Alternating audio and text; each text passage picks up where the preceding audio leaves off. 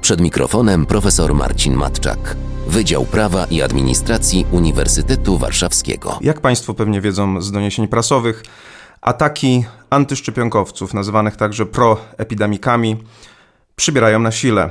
E, mieliśmy do czynienia z manifestacjami, które miały, na przykład miały miejsce w Głogowie, gdzie twierdzono, że pandemii nie ma. Ostatnio doszło także do agresji, do ataków na punkty szczepień.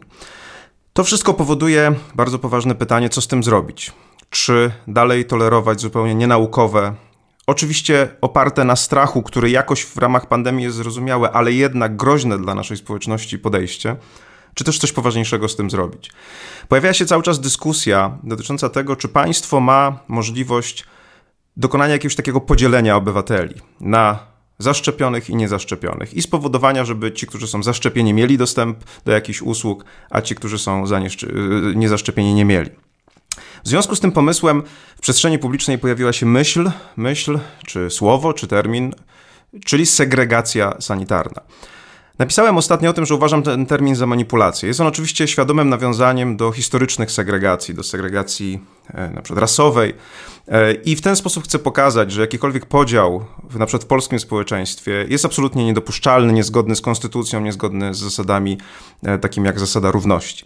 Uważam ten termin za manipulację, ponieważ te straszne, ohydne, historyczne segregacje miały jeden, e, jedną cechę. Mianowicie były one oparte najczęściej na cesze, której człowiek nie może zmienić, na przykład na pochodzeniu, na przykład na kolorze skóry.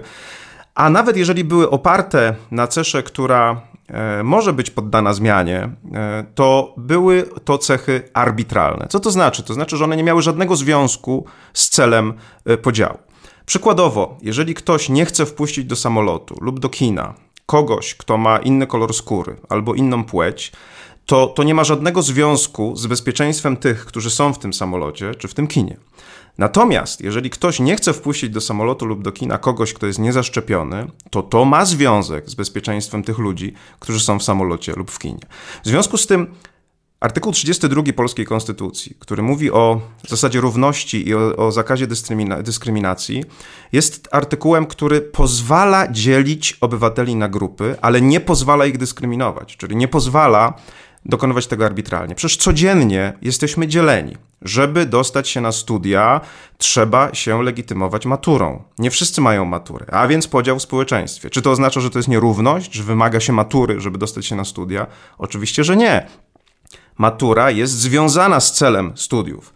Gdyby nie wpuszczano na studia kogoś, kto wprawdzie ma maturę, ale na przykład ma nie takie pochodzenie w rozumieniu prawodawcy albo inny kolor skóry, to by była dyskryminacja, dlatego że kolor skóry albo pochodzenie żadnego związku z możliwością studiowania nie ma, bo ludzie, mimo różnic w kolorze skóry, są tak samo mądrzy i tak samo inteligentni. Krótko mówiąc, ta propaganda, którą uważam za bardzo groźną, powinna zostać zakończona. Segregacja rasowa istnieje nie istnieje segregacja sanitarna. Istnieje podział w społeczeństwie, tak jak każdy inny. Jak podział na tych, którzy mają maturę i nie mają, i ci, którzy mają, mogą więcej. Podział na tych, którzy mają prawo jazdy i ci, którzy nie mają prawa jazdy, i ci, którzy mają prawo jazdy, mogą więcej.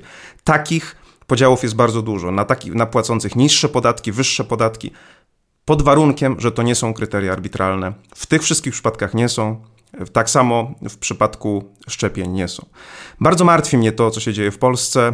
Zachęcam Państwa do obserwowania tego i do zabierania głosu, mimo że to jest coraz bardziej trudne, ponieważ spotykamy się z agresją. Jedynie nauka jest naszą szansą na poradzenie sobie z pandemią, ze zmianami środowiska. Jedynie nauka ze swoim podejściem racjonalnym może dać nam ratunek. Nie da tego wycinkowe szukanie fragmentów gdzieś znalezionych w internecie, szerzenie strachu i atakowanie ludzi terminem, który jest, jak powiedziałem, manipulacją, czyli segregacją sanitarną. Wspieraj niezależne Halo Radio, które mówi wszystko www.halo.radio ukośnik SOS. Dziękujemy.